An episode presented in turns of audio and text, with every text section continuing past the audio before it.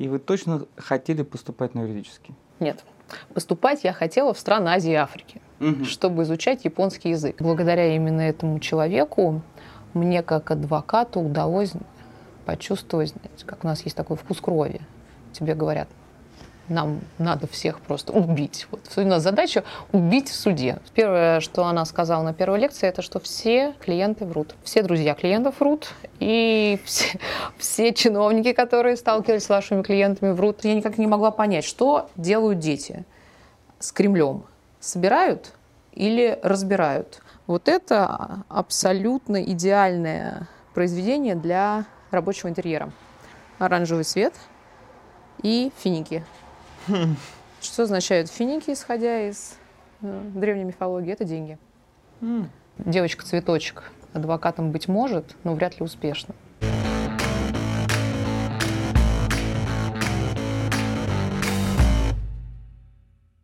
Ирина Духина, адвокат, эксперт по бракоразводным процессам и семейному праву, юрист по международному праву. Окончила юридический факультет Международного университета в Москве и факультет психологии МГУ. Прошла курс бизнес-ло в Калифорнийском университете США. Ведет адвокатскую деятельность с 2002 года, с 2007 года руководит адвокатским кабинетом Екатерины Духиной. Специализируется на защите всех видов ценностей и прав личности в разрезе семейного, корпоративного, гражданского, административного и уголовного права. Востребованный эксперт по теме взаимосвязи психологии с правовыми сторонами жизни, приглашенный лектор платформы TEDx в России.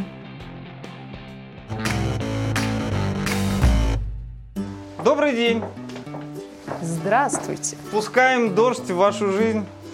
Будем начинать интервью. Прошу. Спасибо.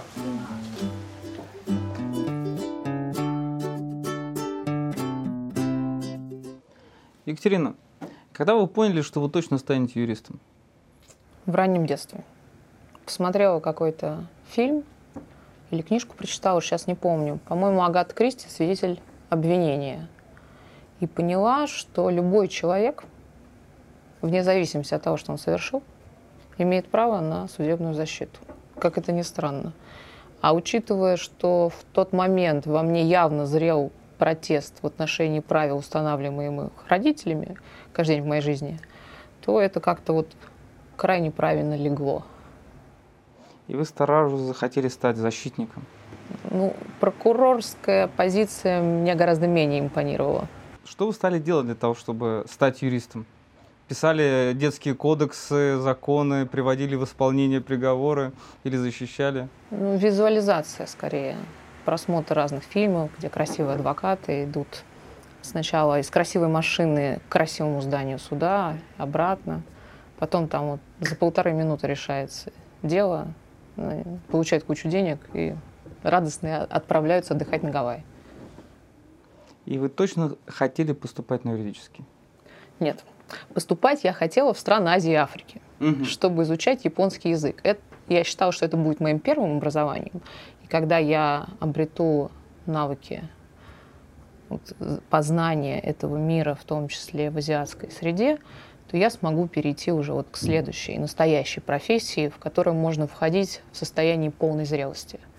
Но, к сожалению, с, со странами Азии и Африки не сложилось, но зато сложилось с юридическим. Расскажите, как вы поступали? Сдавала экзамены. Я помню, что сначала крайне интересным была моя беседа, происходящая э, в кабинете ректора, с которым был знаком мой дедушка, Международный университет. Угу. МГИМО. Нет, это был международный, международный. На самом деле это один из вузов в Москве, который обеспечивает возможность получить грант и уехать учиться в Калифорнийский университет позже.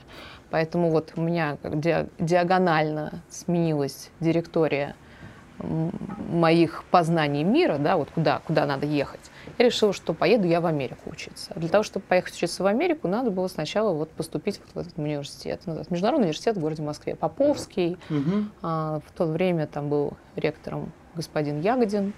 Такая интересная угу. личность, с которым, собственно, дедушка меня привел на знакомство, чтобы я поняла, вообще хочу угу. я поступать или нет. А у меня был фантастический дедушка, к сожалению, не так давно он ушел от нас, который был абсолютно уверен в способностях своих, в своей внучки, особенно в том, что ну, я смогу в этой жизни все. И он тут же, ректор говорит, знаете, у вас экзамены на русском, пусть она сразу на английском сдает. Я, ну, я, я говорю, ну, мне специально отдельно билеты дедушка будет выносить. Он говорит, вы проверьте, все сможет, точно сдаст. На всякий случай я пошла еще параллельно поступать, ну, как, после того, как сдала экзамен. Там хорошо, МГУА тоже сдала экзамены, поступила, ну, собственно, выбрала себе международный университет именно из-за того, из того, что впоследствии состоялась эта прекрасная практика и учеба в Калифорнии. Вы все-таки прошли учебу в Калифорнии. До этого мы еще дойдем. А, вам нравилось учиться? То есть это расходилось с вашим представлением о том, как учат юристов? Нет. Было скучно.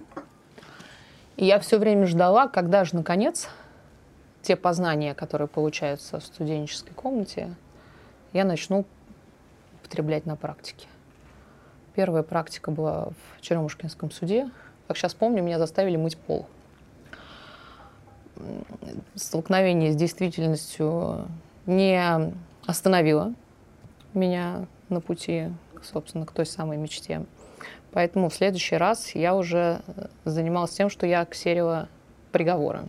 Ну, то есть мало-мало вникая вот в эту достаточно глубоко в деятельность суда, я понимала, что сюда надо прийти, чтобы что-то изменить.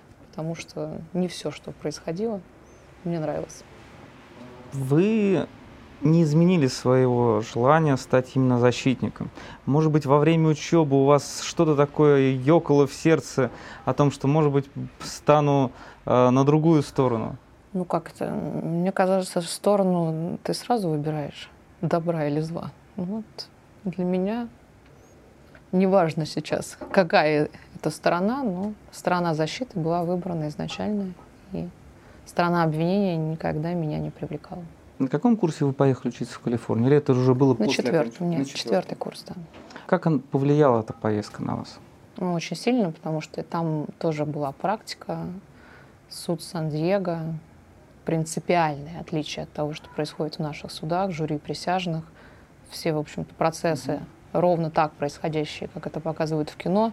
Только в кино это все быстро, а там это несколько растянуто во времени, но не менее интересно. Поэтому опыт вот, полученный там, он во многом мне в дальнейшем помогает взглянуть на те дела, которые я веду здесь, международные дела. У нас же очень много судов. Суд, суд здесь, суд там, да, и дальше там взаимное исполнение решений, какие-то экспертные мнения там, и прочее. Помогает получить вот этот вид на битву с высоты, тот, который мой коллега, допустим, который этой практики не получил, будет просто не способен взять вдруг и поймать вот этот вот фокус, поймать момент, в который ты можешь построить стратегию так, чтобы она эффективно сбылась. А раз уж мы стали говорить про американскую модель правосудия, а, там же все завязано на суде присяжных. Вот э, ваше мнение... Ну, не все, но практически ну, все, очень мнение. много всего. Да. Ваше мнение, стоит ли его широко внедрять в российских реалиях? Я за всеми своими конечностями, поскольку мне как адвокату часто в суде не хватает именно театральной составляющей, которая, как мне кажется, влияя на людей, которые пришли независимо, смотрят от профессиональной оценки дела, особенно дела, связанные с давайте так возьмем сразу там с тюремным наказанием, да, все, за что вас могут посадить в тюрьму, неважно, что это коррупция, налоги, там, взятки, убийства, кражи, это все должно быть отдано на откуп суду присяжных, потому что есть всегда очень много «но». А учитывая, что 0,3% оправдательных вердиктов, которые мы имеем сегодня в нашей российской действительности, отличается даже от того, что было в 1941 году, а тогда было 10%, как мы все знаем, то, наверное, все-таки суды присяжных могли бы как-то повлиять на этот баланс добра и зла, про который мы с вами только что говорили. Екатерина, расскажите про эту замечательную картину, которую я подглядел и просто настоял на том, чтобы вы рассказали про ее историю. Ну, я так же, как вы, вот вы в нее влюбились, даже через, глядя на, через окошко угу. да, с улицы. Я тоже, увидев ее на выставке у одного знакомого галериста, увидела, влюбилась, но перед приобретением в свою коллекцию было у меня сомнение. И разрешала его следующим образом. Почему сомнение? Потому что я никак не могла понять, что делают дети с Кремлем. Собирают или разбирают. Как-то вот э, некомфортно мне было, что не могу я понять, что они делают, учитывая, что находимся практически в непосредственной близости от Кремля. Поэтому я устроила опрос социальный среди друзей, знакомых. Всем задавался один и тот же вопрос, что делают дети. И 80% респондентов заверило меня, что дети Кремль собирают. То есть созиданием занимаются. Мы здесь тоже вроде как созидаем прекрасное в нашем адвокатском бизнесе. Поэтому стало комфортно, картину я приобрела. Ну, мне тоже так показалось, что они занимаются созиданием. Ну, это милые дети. Да. Чем они еще могут заниматься, да. действительно? Да. Вот на кого можно оставить нашу страну, да, если что. Да, да, в будущем. Наверняка будущие юристы. А это что за картина? Это из последних приобретений. Марокканская живопись. Это наш современник. При этом он настолько талантлив, что его работы висят в Национальном музее в Марокко. И вот как раз в очередное свое путешествие мне удалось разглядеть и, более того, убедить владельца этой картины мне ее переуступить за сходную сумму. Угу. Но чем она прекрасна? А, на самом деле у меня же шизофреническое чувство свет, цвета. Угу. То есть я вообще этим страдаю. Я, так как вы видите, да, в кабинете уже места нет, э, по офису тоже картины раскиданы, э, дома стен не осталось. Э, но не приобретать не могу, потому что есть вещи, которые исправляют пространство, вот в прямом смысле. То есть я абсолютно верю, что цветотерапией можно изменить жизнь человека, например и внесением каких-то интересных, допустим, предметов искусства в зону работы, в зону отдыха, там, в спальню, можно очень много что поменять. Вот это абсолютно идеальное произведение для рабочего интерьера, потому что это оранжевый свет и финики. Что означают финики, исходя из э, древней мифологии? Это деньги. То есть это на самом деле вот мой колдовской инструмент для дополнительного привлеч, привлеч, привлечения да, дохода. Поэтому Отлично. как это, да, как, как, как это странно не звучит, но вот, вот оно ровно так. Нетель работает. Здорово, пусть частичка к нам да. тоже перебежит. Добро пожаловать в продолжение нашей экспозиции. Так. Следующая работа, которую я представляю вашему вниманию, является образцом идеального современного китайского соцарта. Угу. Как Идеальные можно... китайцы. Э, идеальные китайцы. Как можно понять, что он именно китайский? Потому что, как вот мы уже успели в беседе с вами заметить, китайцы все не худенькие, а именно вот эта вот дородность, она олицетворяет с точки зрения современного китайца э, жизненный успех. Поэтому даже те, которые вот катаются на роликах, они тоже все там весом под 80-90 килограмм. Поэтому вот это вот то, то видение китайской жизни, китайского успеха, удачи, удовлетворенности, которое в настоящий момент имеется в голове у китайца. Здорово. Я не мог оторвать от этой картины тоже глаз все наше интервью практически. А, и теперь вот здесь что-то такое интересное в углу вы да, хотели да, рассказать. Да, Давайте. А, это одна из пяти работ. Это немецкий фотохудожник. На самом деле серия фотографий, их всего пять штук. Кай Стухт.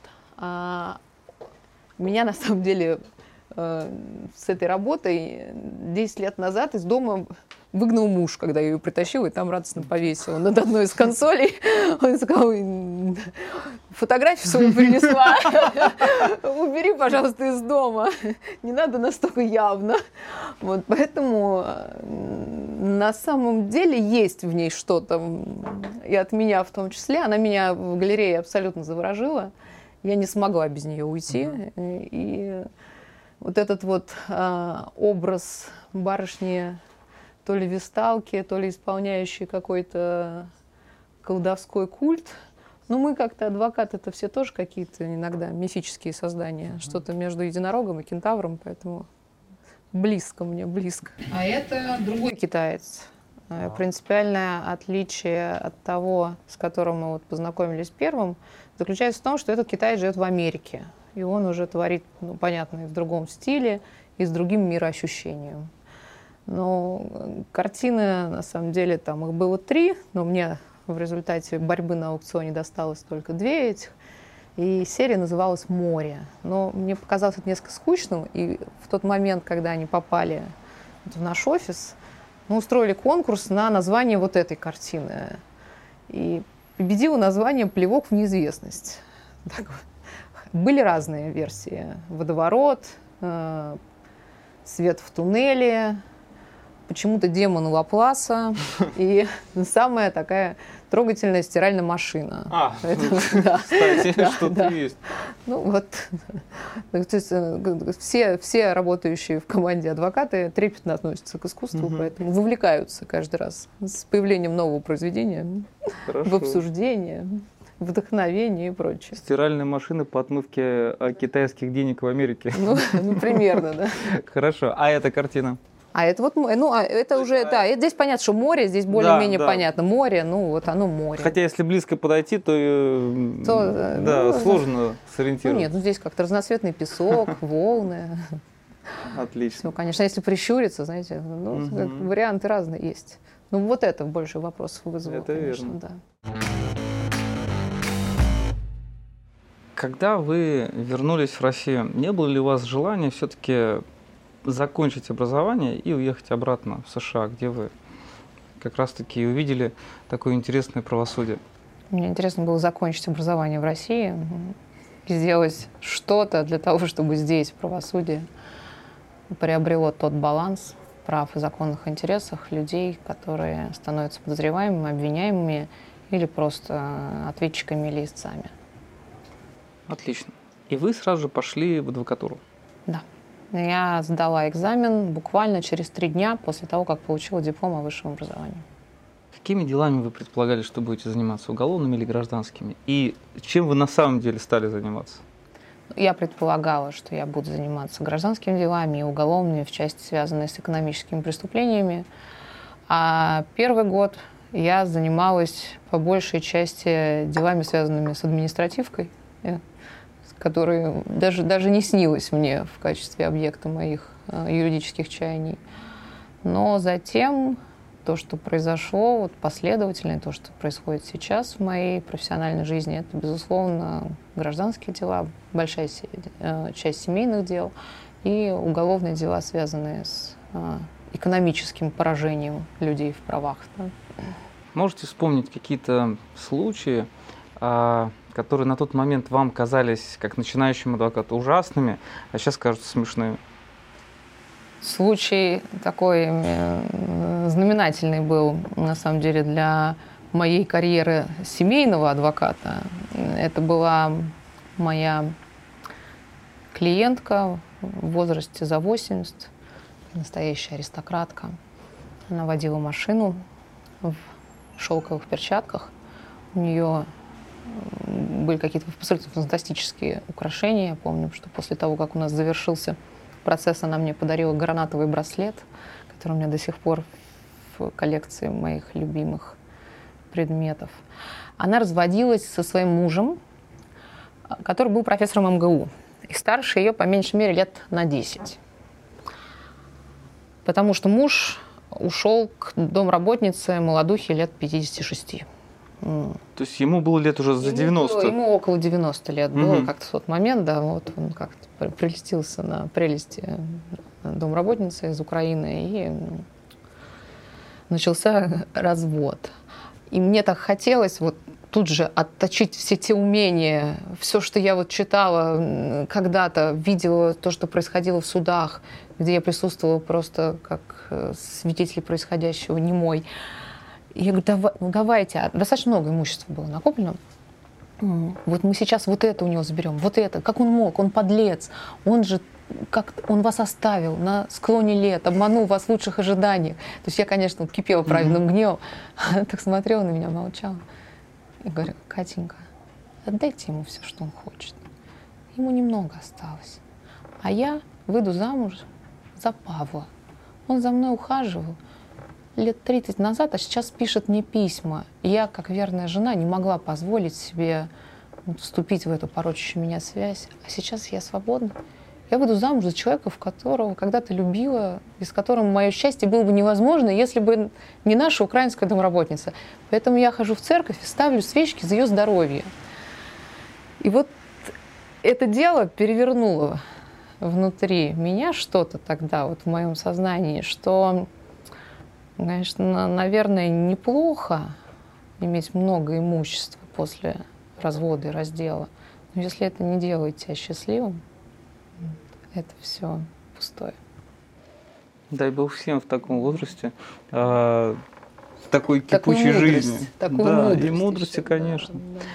Скажите, пожалуйста, кого из учителей вы могли бы выделить из тех людей, которые оказали влияние на становление вас как профессионала?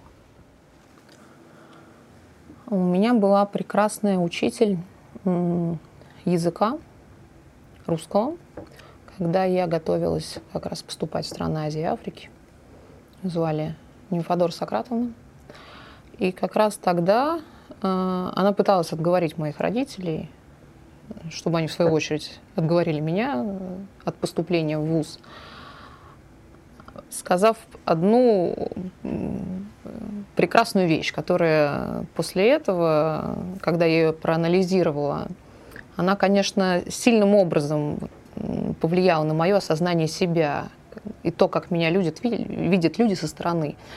Она сказала, эта девочка никогда не сможет никого переводить в точности – она всегда будет добавлять свое.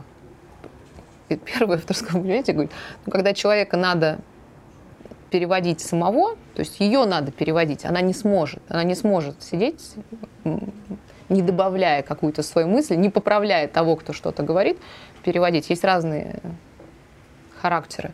Это не в ее характере, поэтому становиться переводчиком, пусть даже с прекрасного японского языка, это для нее огромная ошибка, потому что пусть даже это будет первый этап, это потерянное время. Ну, в общем, оно, собственно, так и произошло. Я думаю, что благодаря, в том числе, ее обращением в небесную канцелярию я в страны Азии Африки не поступила. Ну и действительно, я слабо себе представляю себя сидящей на каких-нибудь правительственных переговорах, и когда я слышу, как кто-то излагает свои мысли неправильным образом, а, а я продолжаю да, приводить так, как ее излагают кто именно был вашим учителем в профессии, в юридической профессии? У кого вы учились? Может быть, у процессуальных оппонентов? Ну, наверное, нет. Я здесь назову, наверное, своего первого учителя и своего первого и последнего руководителя. Я была помощником прекрасного адвоката, который сейчас практикует. Его зовут Гужва Сергей. И вот Сергей Васильевич был потрясающим человеком и есть. Он, конечно, его такт и умение даже с какой-то вот с этой врожденной дипломатией вести дела так, что противоположная сторона в конце проиграв не обижалась, потому что считала, что просто, ну, вот, вот так должно быть в этом мире настоящих э, дипломатов и аристократов.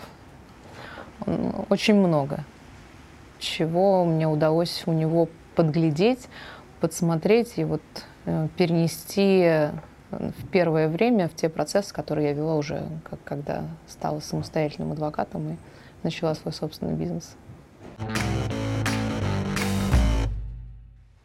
Екатерина, у меня к вам несколько коротких вопросов. Отвечать не обязательно коротко, главное быстро, не задумываясь. Первый вопрос. Поехали, самый, да. Самый безрассудный поступок, который вы когда-либо совершали в жизни? Поступила на юридический факультет. Угу. Принимается, хорошо. Второй вопрос. Если зайти в Facebook, становится очевидно, что в России все очень плохо. А есть ли вещь, которая вам нравится в современной России?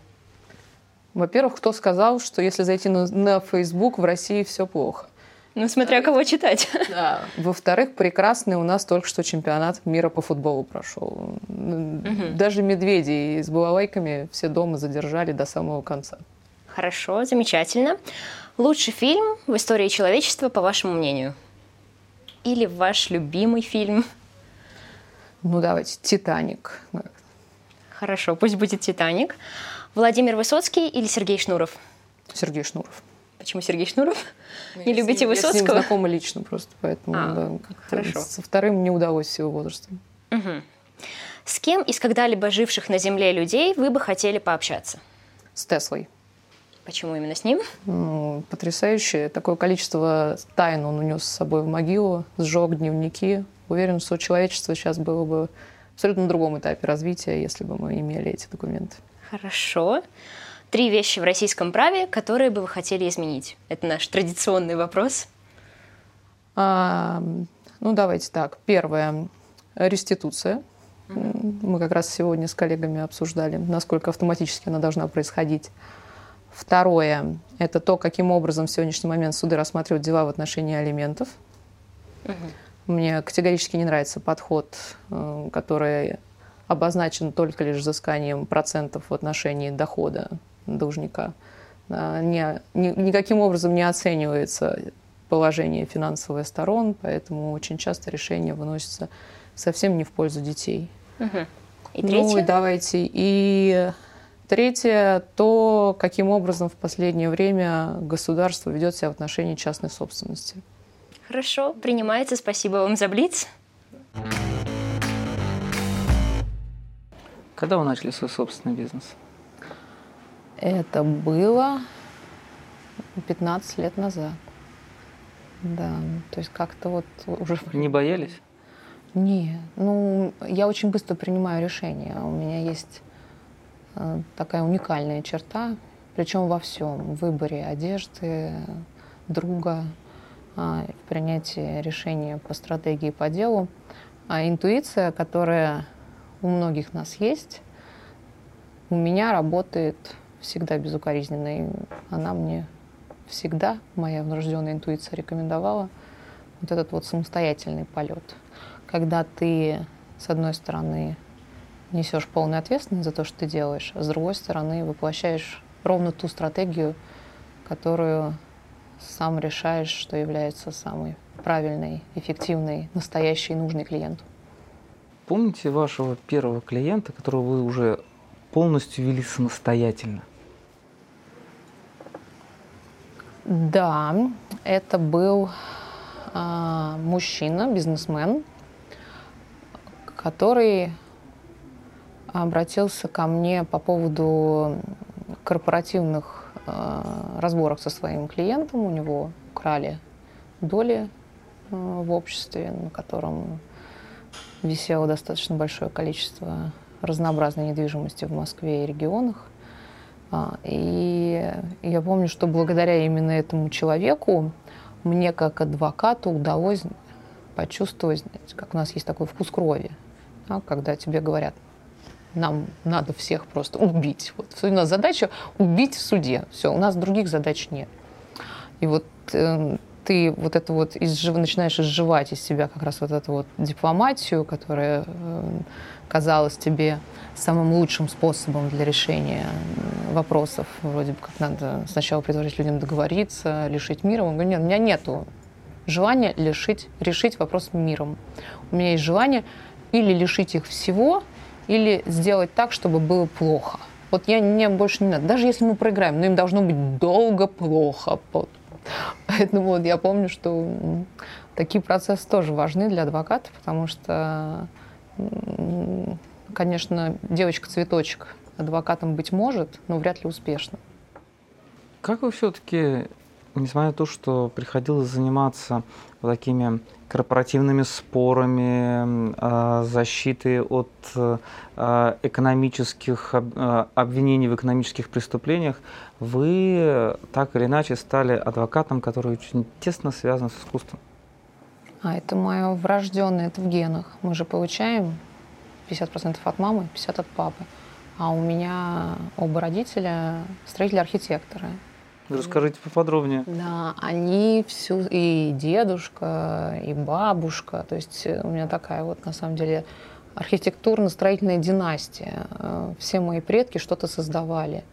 Там, там, мой дедушка, например, строил все секретные объекты, которые существуют в настоящий момент в России, все подземные метро, которые ведут от Кремля куда-то там, а, объекты, которые находились на территории Украины, которые, к сожалению, сейчас уже не под нашим контролем, а бункеры по всем возможным направлениям, где была необходимость.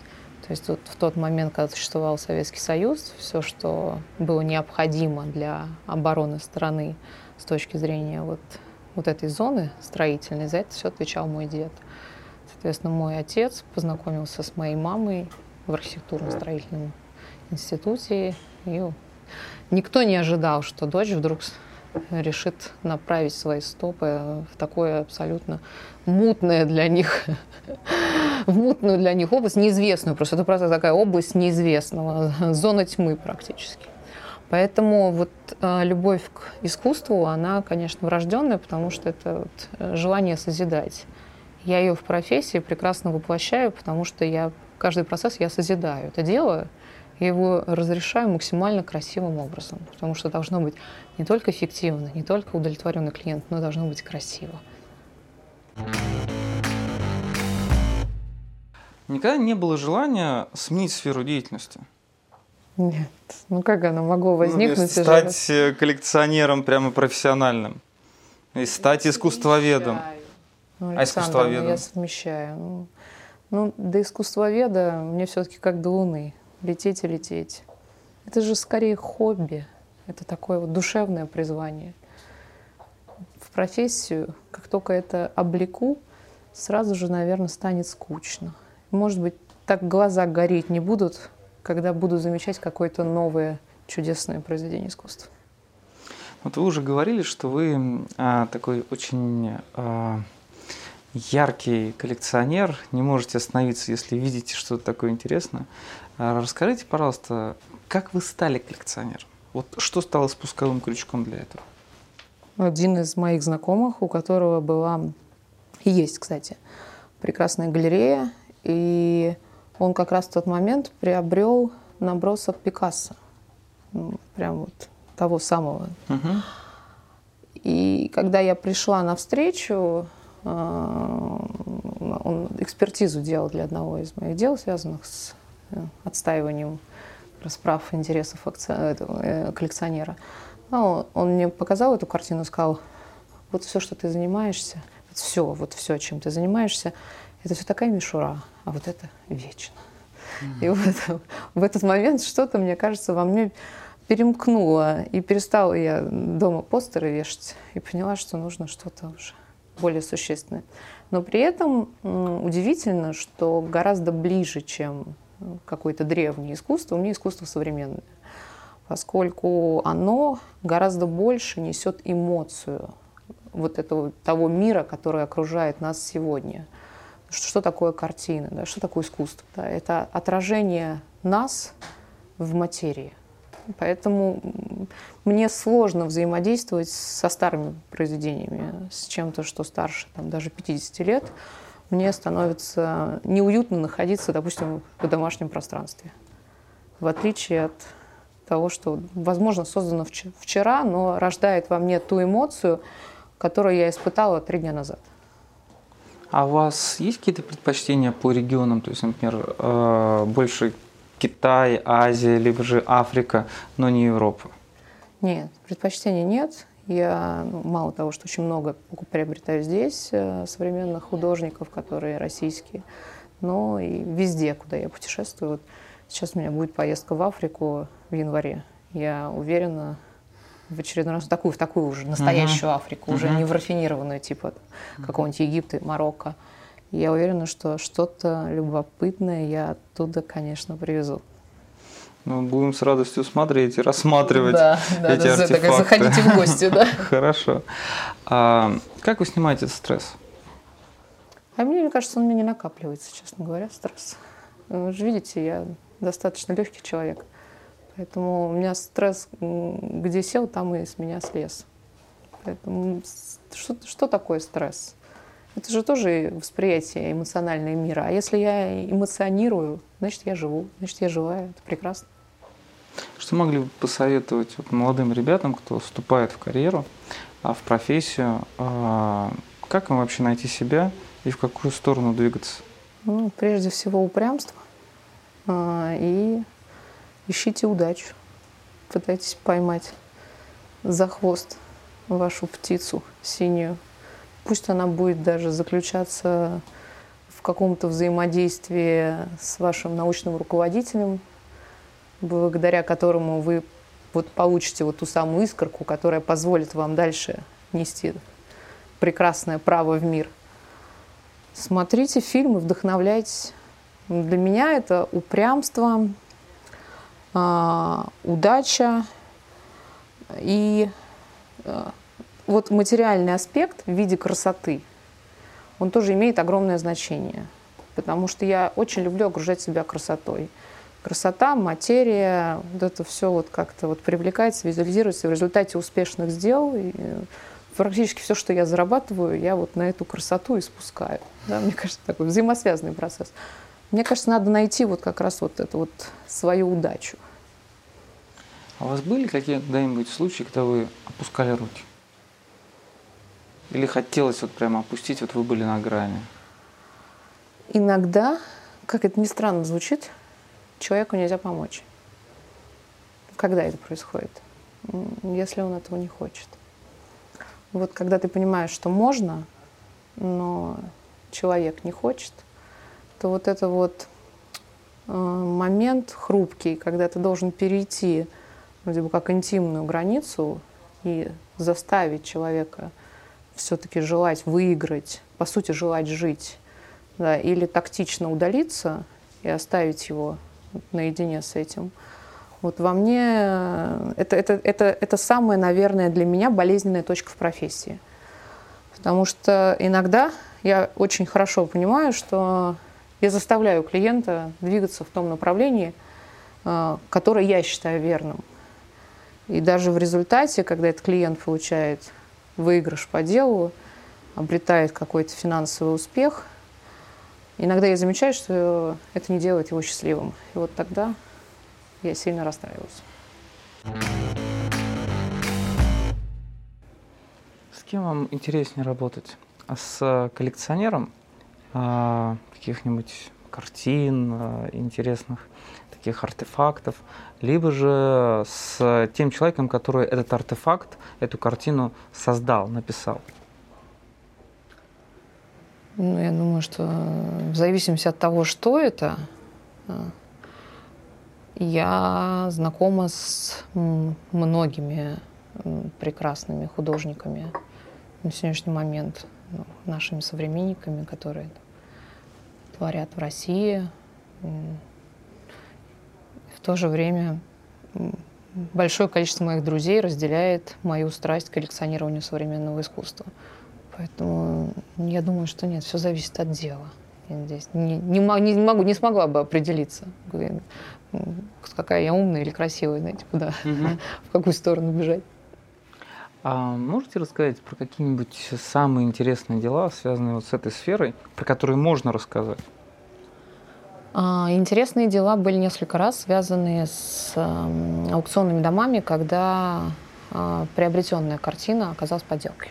Оказывалась в результате, да, потому что на нее там в одном случае были потрачены несколько миллионов долларов, в другом случае сотни тысяч долларов. Но, тем не менее, интересы клиента надо было отстоять, а, получить, во-первых, уплаченные деньги обратно, во-вторых, какое-то моральное удовлетворение от того, что Теперь все знают, что дома над камином висело вот не оно, то самое, а подделка. А часто вообще подделывают картины? Очень. Тем более, что с развитием технологий этот процесс становится все проще и проще. Это уже не где-то на заднем дворе рисовать Рембранта кривой кисточкой. Здесь уже помощь тот самый вездесущий искусственный интеллект и нейронные сети.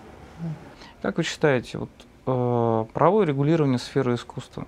Что необходимо изменить в российском законодательстве с вашей точки зрения? Ну, мне на сегодняшний момент, вообще, кстати, с нашим регулированием все устраивает. Пожалуй, mm-hmm. только некоторые таможенные нормы я бы слегка подкорректировала, да, потому что у нас там временный ввоз, э, вывоз. Очень часто люди, которые просто на время перевозят свою картину, например, в, дом в Канах, но попадают э, в ситуацию, когда они занимаются контрабандой искусства. Ничего хорошего за это им не грозит. Нет, пожалуй, это как раз сфера, которая меня меньше всего тревожит. А что вас тревожит? Из последнего э, меня очень тревожит наше антимонопольное законодательство, потому что вот как раз не так давно у нас одно из дел закончилось, э, я бы сказала, просто прецедентным решением, которое повлияет на все сферы, э, в том числе и экономики в Российской Федерации. Дело по взысканию долга иностранной компании с одной из российских авиакомпаний. И решение суда, вынесенное в пользу авиакомпании, да, иностранные компании отказали в взыскании, суд апелляционной инстанции исходил из того, что сделка не прошла согласование с ФАСом, с антимонопольным органом, посчитав, что было нарушено законодательство в иностранных инвестициях. То есть займ был приравнен к контролю связанному с приобретением, например, долей или акций в компании. То есть здесь, ну вот в такие моменты у меня начинает серьезные опасения вызывать наше будущее э, в плане развития юриспруденции, потому что э, часто бывает, что мнения суда, допустим, не совпадают с мнением федерального антимонопольного органа. Но здесь же было и письмо из этого органа, который говорит, что да, он находит э, основания для ничтожности этой сделки. То есть как она может повлиять сейчас на рынок?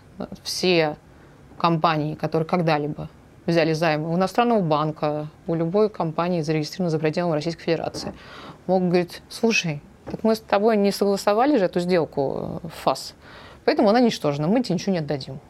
Ты обращайся без процентов за неосновательным обогащением, ну или чем-то вроде этого, да, но сделка-то ничтожная, поэтому проценты ничтожные, штрафные санкции ничтожные, все, нет ее, мы ее в ФАС не согласовали. Вот когда такие вещи происходят, у меня, конечно, хочется переместиться даже как-то не, не, не в другую страну, а в другую галактику, для того, чтобы оттуда подождать, как все-таки ситуация выровняется. Кто ваш самый неудобный процессуальный оппонент? Задумались над этим? Пожалуй, таких уже нет. Раньше меня а, сильно а, тревожило в случае, если в процессе я выступаю, на той стороне человек гораздо старше, чем я. Потому что очень часто а, люди в возрасте в нашей профессии э, ну, как обладают таким странным навыком, это вот учить того, кто mm-hmm. на противной стороне. Сейчас вам, милочка, будет стыдно за то, что вы на лекцию по гражданскому праву не ходили, а ходили куда-то еще. Да? То есть, ну, как-то вот. И ты, с одной стороны, э, моя врожденная интеллигентность мешала мне восстановить справедливость в процессе моего обижения. А с другой стороны, вроде как-то надо продолжать клиента защищать. Сейчас уже нет. То ли уже возраст не тот, то ли навыки новые появились, которые помогают с этим бороться. Ну, вот мы сегодня уже затрагивали тему юридического образования. Вот как вам кажется, наше современное юридическое образование – как могло бы быть изменено, либо же его трогать не надо, и все там замечательно, и все прекрасно? Больше практики. Я, я всегда за то, чтобы наши юристы становились практиками еще в момент обучения. Потому что, ну, как мы все понимаем, та теория, которая у нас преподносится в любом юридическом вузе, пусть даже там это, э, даже юридический факультет МГУ, она, к сожалению, вот в тех моментах, вот мы только что обсудили, да, последнее дело, от которого у меня волосы дыбом встают, она на практику, практика и теория — это разные вещи. Поэтому ну, для того, чтобы люди, выходя из вуза, уже были готовы к тем прелестям жизни, с которыми они встретятся, на пороге суда, на пороге Федерального антимонопольного органа, на пороге службы судебных приставов исполнителей, они должны проходить постоянную практику в момент обучения. Так или иначе. Вот этот элемент его необходимо ввести. плюс, может быть, еще, наверное, э, обязательным сделал бы не 5 лет, допустим, да, для ну, сейчас 4. Да, ну, не, ну, 5 лет это у нас специалист, да, 4 это у нас... Ну, специалистов сейчас юристов уже нет. Да, кто, Сейчас 4 года это бакалавр 4 и бакалавр, 2 года магистр. Плюс 2 года. Ну, вот я сделала обязательно 6 лет, как у врачей. Угу. Потому что очень часто после, да, допустим, тех же 5 лет выходят э, люди в путешествие в этом очарованном, очаровательном мире права, да, абсолютно не готовые. Ладно, они сами не готовы, да, но они начинают вести какие-то дела, и от них зависит судьба э, человека, иногда в прямом смысле этого слова. Если учесть э, то, что у нас происходит в рамках пенитенциарной системы сегодня. Можете назвать какое-нибудь самое неожиданное знание, которое вам пригодилось из полученных э, в процессе учебы? У нас, кстати, преподавала барышня, адвокат, химикус, по-моему, фамилия была. Она вот это, это то знание, которое я затем себе как базовое взяла в общении со всеми клиентами. Первое, что она сказала на первой лекции, это что все клиенты врут. И все друзья клиентов врут, и все, все чиновники, которые сталкивались с вашими клиентами, врут. Поэтому вот это то, что вы должны понимать как номер раз. А уже вот все остальное, оно должно накладываться вот ровно на это базовое знание. Екатерина, спасибо за очень интересное э, культурное интервью. Э, Обязательно еще к вам придем, будем любоваться вашими картинами. Обещаю и в следующий раз не разочаровать. Спасибо. А, коллеги, подписывайтесь на наш канал и помните, что юристы тоже люди. Однозначно.